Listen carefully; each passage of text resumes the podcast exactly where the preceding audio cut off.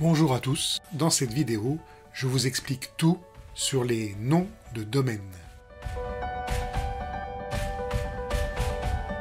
Pour bien comprendre mes explications, je vous invite à regarder mes précédentes vidéos.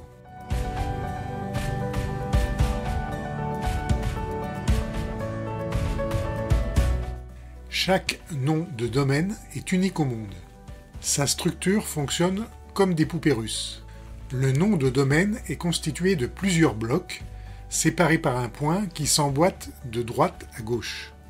La partie complètement à droite, c'est le domaine de premier niveau.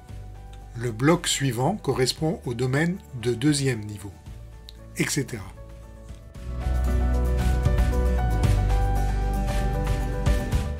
On utilise un nom de domaine en lui ajoutant un préfixe, soit pour faire un lien vers un site web, soit pour définir un nom d'une boîte aux lettres.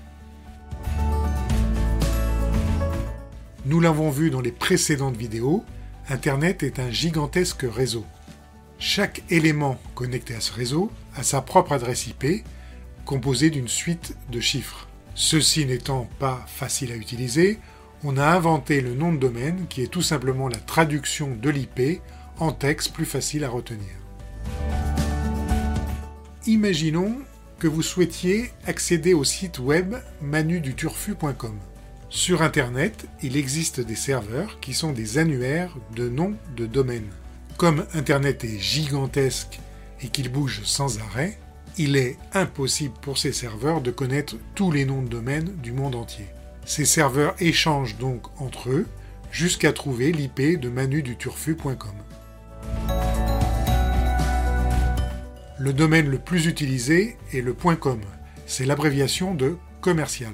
Il en existe beaucoup d'autres, plus ou moins bien connus. Certains sont spécifiques à un pays, comme par exemple le .fr pour la France, d'autres représentent une communauté spécifique. Il y a quelques exceptions, comme le .gouv.fr. Vous vous souvenez de mes poupées russes? Tous les noms en .gouv.fr sont donc relatifs au gouvernement français. Pourquoi avoir fait cela? C'est afin de contrôler toute création de domaine dans leur environnement. Ainsi, vous ne pourrez pas créer le nom de domaine manuduturfu.gouv.fr sans l'accord du gouvernement français. Je vous rappelle un point très important. Un nom de domaine doit être unique au monde. Afin d'éviter tout doublon, les noms de domaine sont inscrits dans un registre central. Ce registre est géré par des associations organisées en poupée russe elles aussi. D'abord, il y a celle qui coordonne tout, qui est la plus puissante. Elle est basée en Californie. Elle gère les domaines de premier niveau. Puis, en dessous, on trouve les offices qui ont la charge des domaines spécifiques. Et enfin, les bureaux d'enregistrement sont les sociétés chargées de la vente des noms de domaine. On ne peut pas acheter un nom de domaine à vie. On le fait sur une période d'une ou plusieurs années.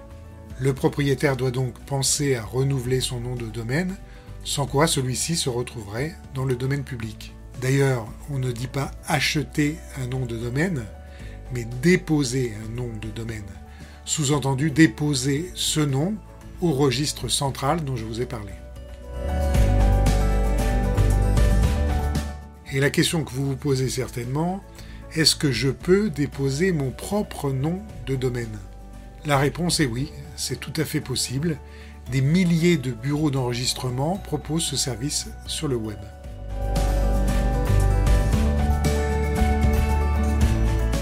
Mais attention, sachez que déposer un nom de domaine à votre nom aujourd'hui, c'est très difficile, car tous les mots composés jusqu'à 10 lettres sont pris, ainsi que pratiquement tous les noms communs. Et puis surtout, euh, n'oubliez pas, un nom de domaine sans serveur qui lui est rattaché, cela n'a aucun sens. Il faut donc de préférence avoir un projet de site internet pour déposer un nom de domaine.